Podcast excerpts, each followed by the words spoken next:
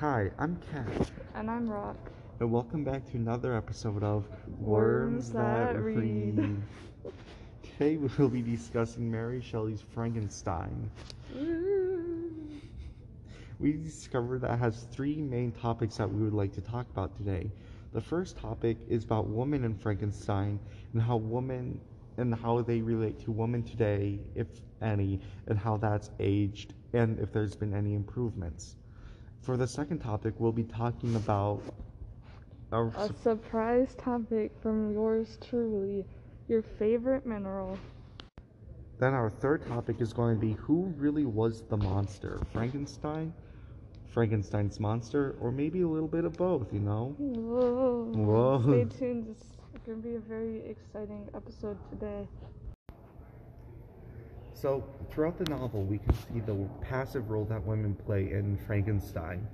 And oftentimes they either take the blame and admit their guilt, as seen with the first kill that Frankenstein's monster does. Uh, the housemaid, I believe it was, took the blame without really fighting it. What for- a loser. what a loser, for uh, killing um, whoever it was. Um, the one kid, I don't know. yeah, I forgot. Yeah, William, I think. yeah, William. Maybe. Oh yeah, it was Frankenstein's brother. But yeah. Um. And then just like over and over again, women in Frankenstein die, and they don't really like put up a fight. Expect this is also seen with Frankenstein's wife, who was like a girl they picked up, um, off the streets. Yeah. like that's not even wrong though but yeah and like she just kind of died because frank because frankenstein himself was like i go to this room and It, be it, it'll be fine. It'll be fine. Don't even worry about it. yeah even though he got the direct warning of like he's gonna make everyone he knows dies Like, oh, we just got married. I, I, I know the monster's gonna try to come after you, but it's okay. Just uh, go vibe in that room by yourself. yeah and then like this happens over and over and over and over and over and over and over and over. What a great again. husband. yeah like the wedding night dang that was a short-term marriage Uh, He really yeah. said, okay, bye. so how that apparently in Frankenstein, women just don't matter. well what about today rock women don't matter. Women don't have any rights.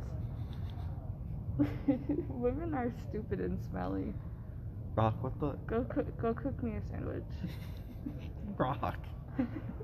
Good. no. I have no. um, so I'm not. mm, I'm speaking. I have lived like 16 years as a woman, unfortunately. And I can confirm that women are not respected. and, um, I don't know. How does it compare to today? I'm kind of tired. How would you say? How would you say it compares to today's? although I really don't have a first-hand experience, um, I don't. I'd say that overall, the growing trend is that stuff is still improving, but like overall, women are still like disregarded when it comes to like versus like a man. Like pay and all that stuff still happening. Yeah, they're just kind of second rate. They they get the back seat. Kind of like in Frankenstein, where all the women characters were just kind of like, okay, and went along with it. Yeah, and all the women are more and more gaining like you know the same respect and like not being passive, especially as especially as they were in the 1800s. Yeah, Yeah, that's a good point. Good work on, on that one, Kat. That's really good. thank you. Very cool. Okay, now we're on to our second topic. Woo! The special secret, super secret surprise one. If you touch this phone, I'm gonna smack you. No. Despite somebody's pleading, we are not recording. We're recording the next segment. You can't see it, but I'm looking very angrily. Anyway, uh, topic two is mine, I guess. So the for class, I did uh, like a the final project on Frankenstein's monster and how he kind of um, I guess inadvertently symbolizes the autistic experience, TM. And I guess I have to rant about that for like five minutes, which you know, whatever. I can I can do that. Five minutes. Okay. Well, we have to get time in here somehow, Kat. Shut up and let me talk. Thank you. Sorry about that little interruption. Um. So, Frankenstein's monster. Why, how, and why does he represent the autistic experience TM? Well, let me, an autistic, tell you, because I have the credentials TM. Anyway, autistic people in society tend to be misunderstood and seen as like other, like not human, not correct. Like if someone can't talk or communicate correctly or the same way as you, it tends to be like a human thing to go, oh, that person is not as smart, is not as uh, sentient as I am, and is therefore not really a human or a person, and I don't need to treat them as such. Which is pretty much the same same thing that happens with Frankenstein and his monster. The monster is born, air quotes, and then um, is looked at, and then just goes, "Oh, that's not human. That's weird. I'm gonna head out." And this poor thing is like just existing, and it can't even talk or like understand what's going on.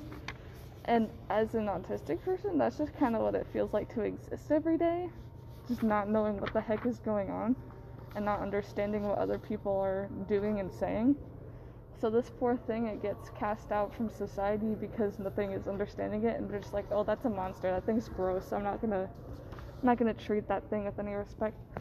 And even when the poor, the poor thing tries to get respect, he like crawls up to Victor and is like, "Hey, bro, you're my creator. Shouldn't you be like, you know, taking care of me? Maybe, maybe not being a jerk about everything."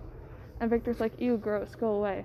Like that's literally that's what it feels like. Like, uh if an autistic person tries to explain what's going on with themselves and is like, hey, could you maybe be a little more patient and understand this and that I'm a little different than you, but I still have feelings even if I don't show it uh, the same way you do? People tend to be like, uh huh, okay, yep, go sit down in the corner and be an infant, shut up.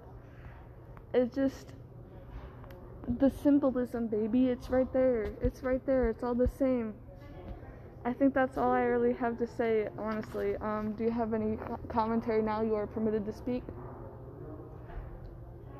As a person who's not autistic, do you have commentary? No, I don't about autism specifically. Well, But- what's your commentary? Well, my commentary is like this can also be applied to like basically everything who isn't like deemed normal. What are you trying? You try? You're trying to undermine my my symbolism? You're trying to say it could be anything? Wow, that's so rude. Continue. no, like you have valid points, Rock, but I'm just dang, I'm being trapped here. no, continue. Continue. I was joking. No, I know, but like, um, just like basically anything because like if you aren't like a cis white man, Cis white man, cis het white man. like you know Ew. the majority of the United States, you know, Nah, they're not majority. They're just the loudest. I thought they're still the majority. I don't think so. Considering there's enough minorities to exist to definitely outnumber them. Like I- there's more white people than there are people of color. Yeah, But there's more there's enough women to balance out men and then there's enough gay Oh, people yeah, to balance true. out straight. So they're not really a majority. They're just the most they, they, they, they think they're the majority. They think that they're anyway, yeah. if you're not that. Yeah, if you want like what this society deems fit, like you're kind of just like cast aside. This like can be seen like basically any groups of minorities. Literally though. Ugh. Like, I have a few hot topics, but like, I don't think we need to get into that. yeah, I know. This will I'm be like 20 minutes long I know, but. I'm just saying like overall, like I'm just saying. I am getting there, Rob. I'm just saying. But like overall, like yeah, you'll be like looked down upon or like seen as this other and this other in this us versus them mentality with society and just like basically treated like dirt. Mary Shelley probably didn't realize that when she was writing it, but hey, us little gay people and autistics can can dream. We can dream, okay? We can project. That that's all. Um. now, now we're heading before all the storm of people gets closer. We are gonna cut to an ad break. Thank you for listening. Uh, here's a here's a word from our sponsors. Good evening. Has you or a loved one recently passed away? I am so sorry for your loss. However, I would like to inform you of this brand new uh, worm cemetery that has just opened up. It's called Frankenworm Cemetery. It is a very lovely place. There are absolutely no plants at all, no nature. It is so sterile and clean. We even have a barbed wire fence around our cemetery, so you know your loved worm is resting peacefully and is not going to get grave robbed for its body parts. We promise you that you or your loved worm will very much enjoy their, their eternal rest in Frankenworm Cemetery. Thank you so much for your time. I'm so sorry for your loss. And rest easy tonight. And you will rest easy eternally, knowing that you and your loved worm rest peacefully eternally in Frankenworm Cemetery. Warning, Frankenworm Cemetery is not responsible for lesser stolen corpses. Each body is carefully flushed down our mega toilet. No refund or exchanges are eligible. Rest in worm. See you soon. So now on to our final topic. Who really was the monster in Mary Shelley's Frankenstein? The What- big boy question. Was it the monster that Frankenstein created who went and killed everyone? Monster is an insensitive term. You should be saying creature. Was the creature re- the monster? Or was Frankenstein the creator, the The- true monster of the story?